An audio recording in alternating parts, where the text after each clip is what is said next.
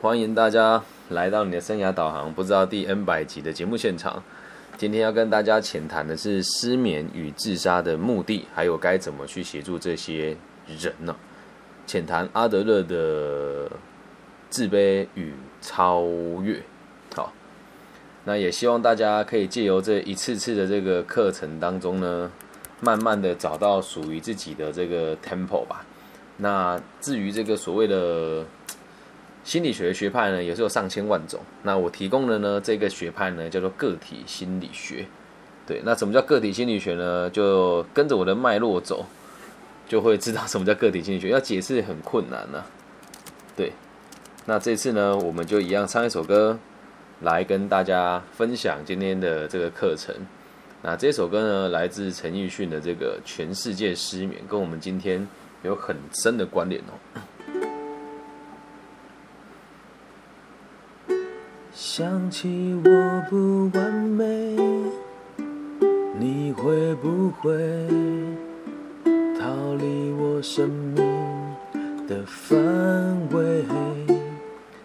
想着你会，我会不会把这个枕头变得？甜美，想起白天的约会，忘了网上的咖啡，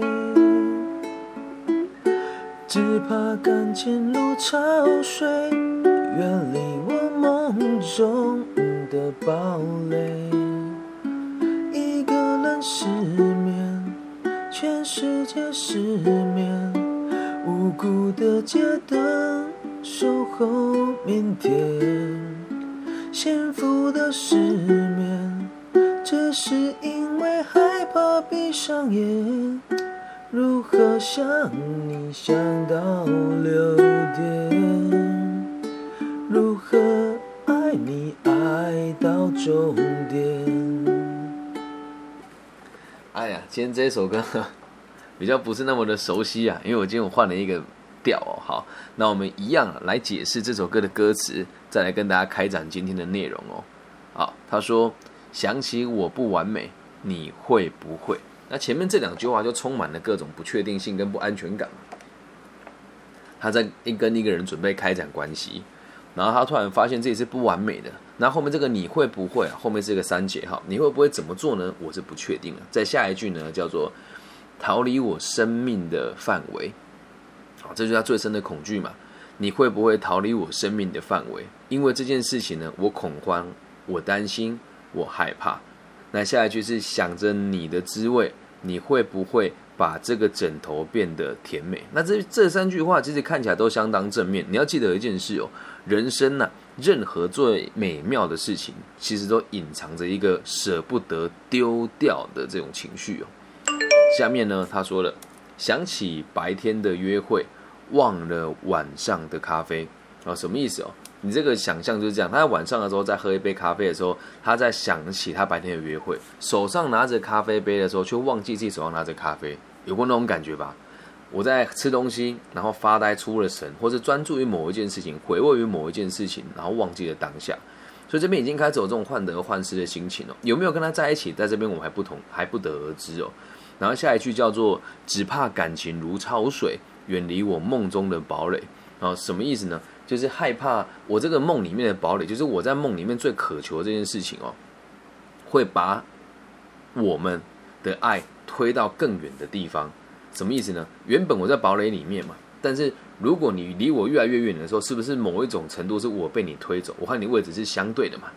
接下来下一句叫做“无辜的街灯守候明天”。那什么叫无辜的街灯？你去想，晚上就只有一个街灯守在那边，看起来很孤单嘛。那什么叫守候明天呢？就等到它天亮为止。到这边看起来都很正常。那下一句就知道这个人的心态有多无奈。他说：“幸福的失眠。”他说：“幸福是失眠的。”然后下一句叫做：“只是因为害怕闭上眼。”好，他说他幸福的失眠是因为害怕闭上眼。那这句话很有趣哦。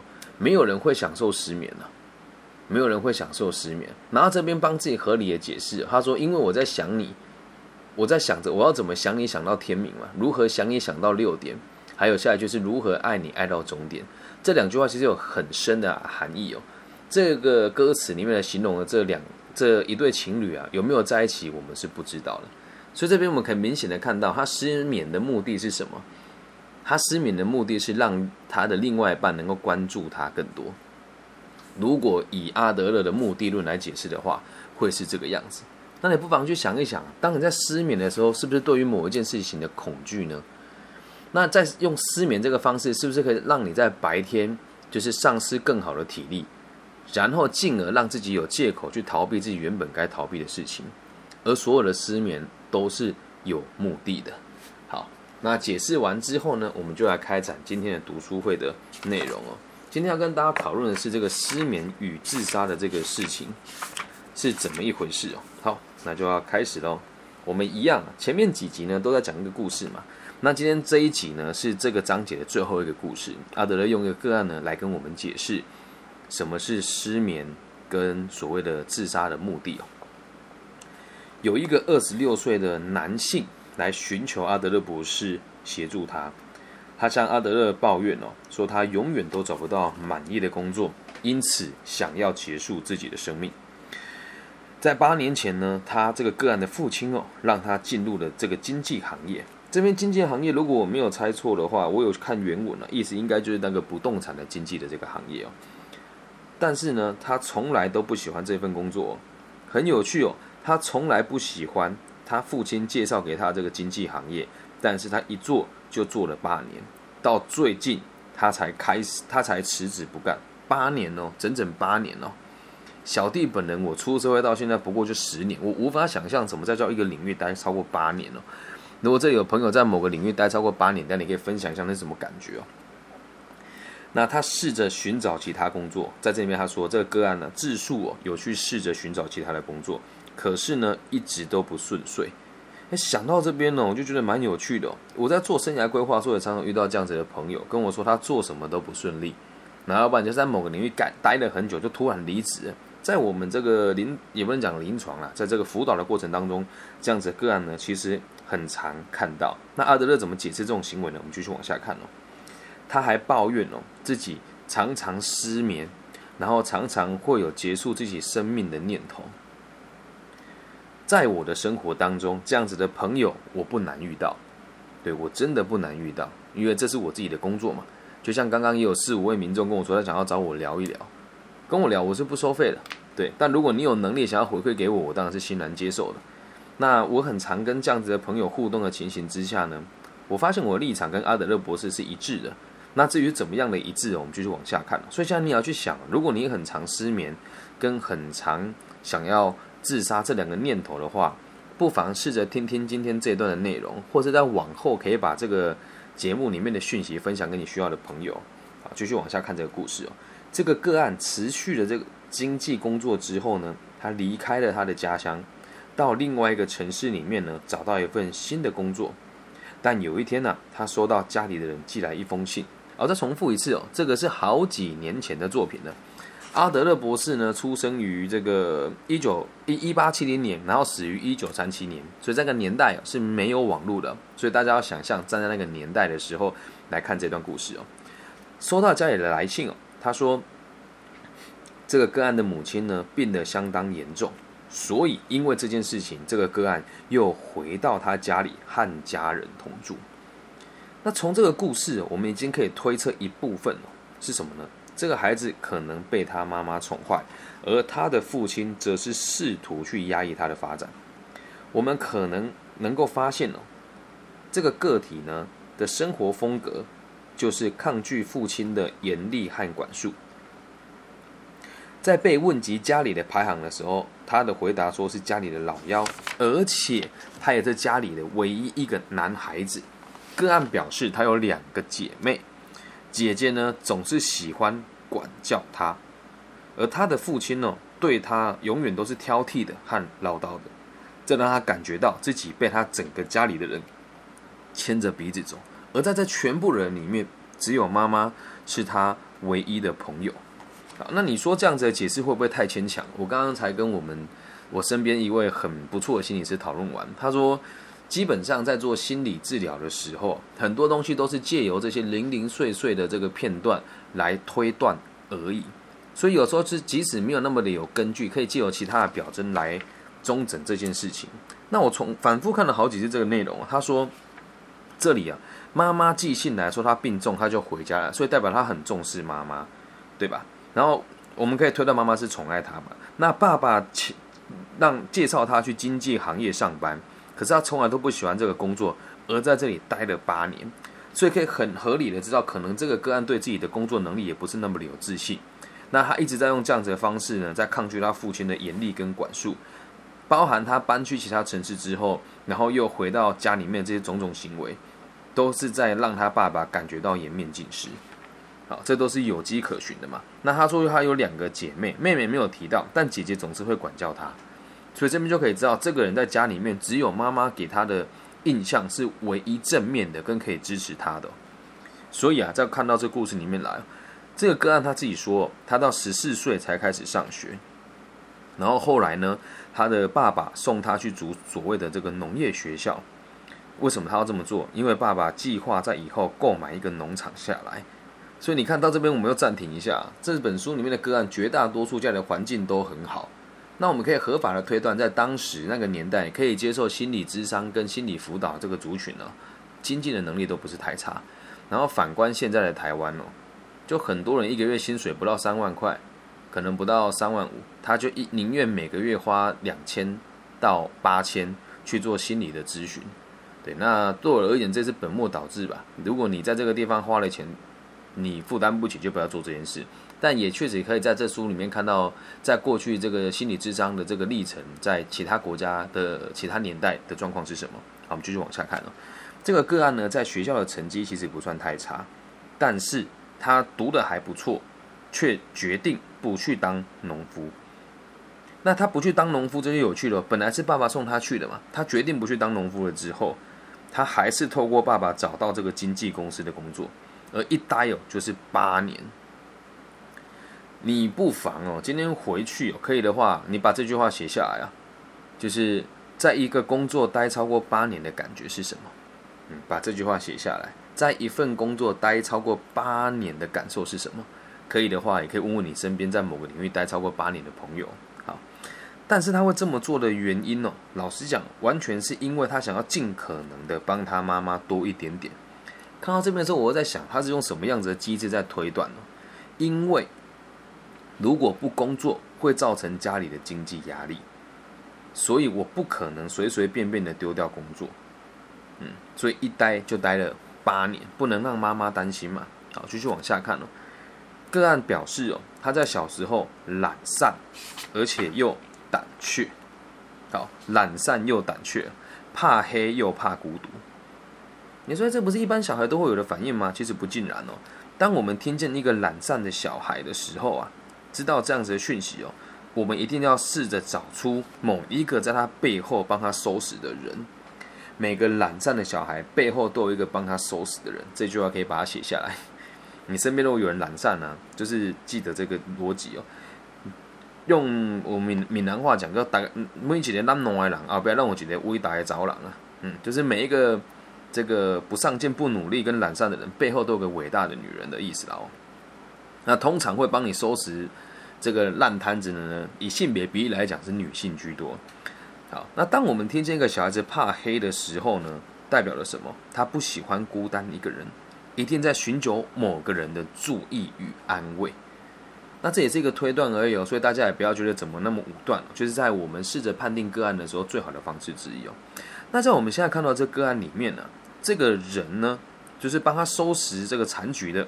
还有在他背后，诶，还有这个个案需要希希望注意被注意到跟被安慰的这个角色呢，百分之八九十是他的妈妈嘛，所以他发现哦，交朋友不不不是那么容易哦，可是他感觉自己和陌生人社交的这个能力还足够，也就是说他有这个能力，但是他没有去做，觉得有点困难，但从未突破，因此这个个案呢，从来都没有谈过恋爱，他自己表示哦，对感情是没有兴趣的，也不想结婚。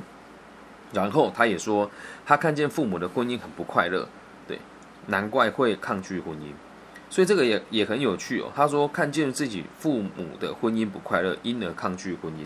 其实应该从本质上就不想要脱离妈妈，去跟下一个异性做结合。对，所以他会用这个目的来找出可以合理化这个目的的所有的可能性嘛。好，那看到这边哦，父亲呢依旧的对他施加压力，而且他回家这八年他中断之后，去其他城市工作又回来嘛，他爸爸又要他回去经纪公司上班。那这时候这孩子就很鬼鬼了。什么叫鬼鬼？就是这个很反叛啊，他宁愿选择去广告业。哦，你看哦，本来做一份不稳定的工作，被爸爸就是家人邀请要求他回来照顾妈妈。回来之后，爸爸说你可以去经纪公司上班啊，但他说不要，他要去做广告业。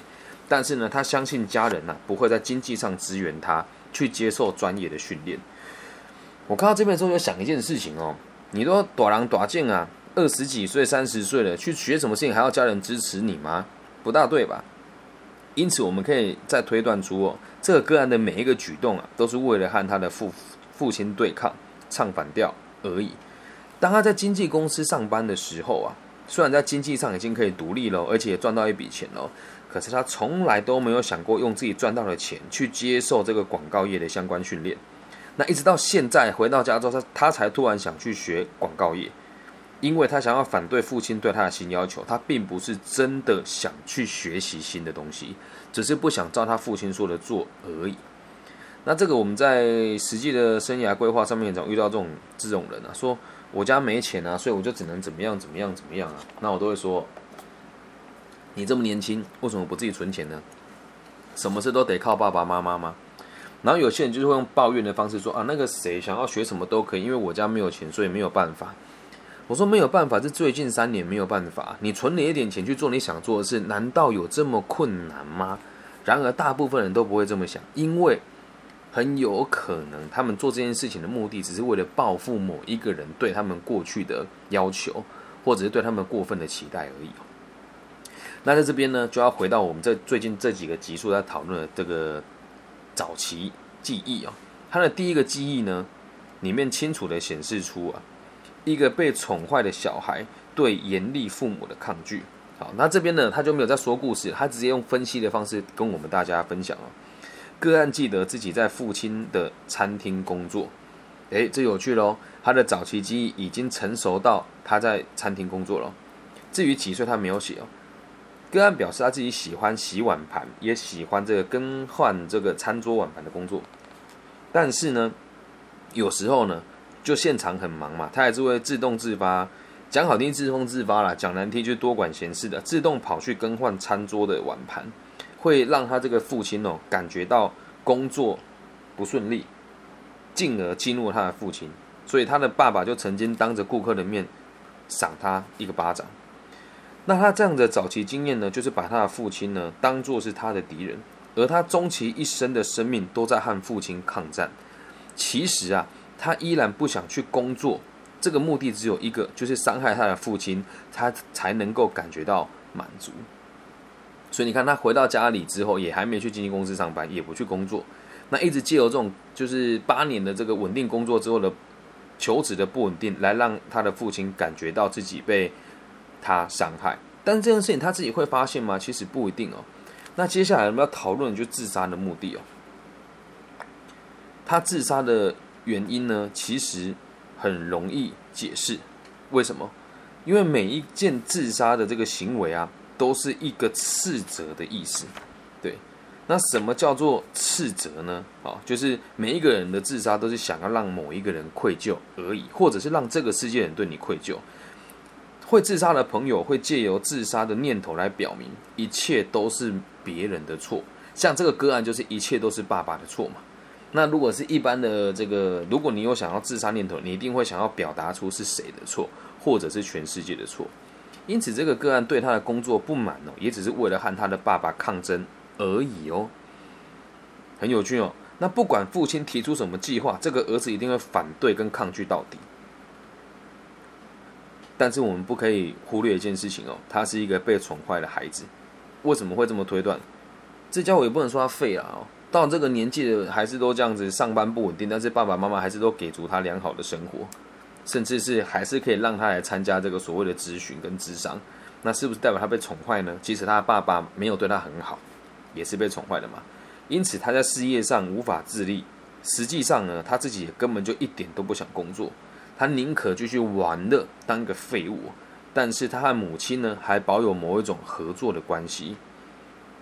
那他父亲呢，和他他和他的父亲作对，又要如何解释这个失眠呢？就是要讲另外一个这个目的。我们刚刚讲自杀的目的嘛，让他的父亲感觉到愧疚，或是感觉到自己犯错了。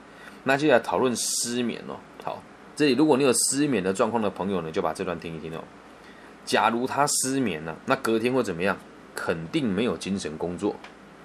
肯定没有精神工作。他的父亲呢，期待这个个案去上班，但这个年轻人呢，表示睡不饱，所以很疲倦，就无法去工作。那当然呢，他可以很合理化的解释说：，哦，我不想工作，我不想被家人强迫，我不想他们一直强迫我做不开心的事情。但是呢，他关心妈妈和整个家庭的经济。什么意思啊？他就算不想上班，也不能直接表达说他不想上班，因为会让他的妈妈失望，而且。很有可能他不去上班，家里的经济或一部分的收入是会有状况的。如果他光明正大的拒绝工作的话，家里的人肯定会认为他是没有前途的、无可救药的。哦，这在闽南话叫做“撩不要干”了，就是没有前途的人哦。那假设这个事情成立了，家里的人就有可能会拒绝在经济上资助他。啊，如果你好手好脚，闽南话叫做“喝卡喝酒”，不去上班，谁同情你啊？但大家应该很难理解，在在我们台湾有很多游民跟街友，我们还会接住他。但是如果是一般人的话，如果你的朋友四肢健全、脑袋清楚，但不去上班，你还会援助他吗？我想是不会的。因此，这样子的个案呢，必须找一个借口来合理化自己不上班的目标。最明显的就是让自己失眠。我知道很多人听到这边会觉得很不服气啊，说怎么可能？这都是鬼扯吧？人就是因为心情不好才睡不着啊！听清楚了，以目的论来讲，每个人的行为都是有目的的。大部分失眠的朋友，要么就是工作过于投入，不嘛就是对人生绝望。你对人生绝望，又不能合理的跟别人承认说：“哦，我不想工作，我超级废的。”所以只好借由我不睡觉，明天早上失明，明天早上爬不起来这个借口，让社会同情你。那另外一种人是真的是。很关注他某个目标，关注到认为自己连睡觉的时间都不够，只有这两个可能性，因此失眠和自杀都是有目的性的。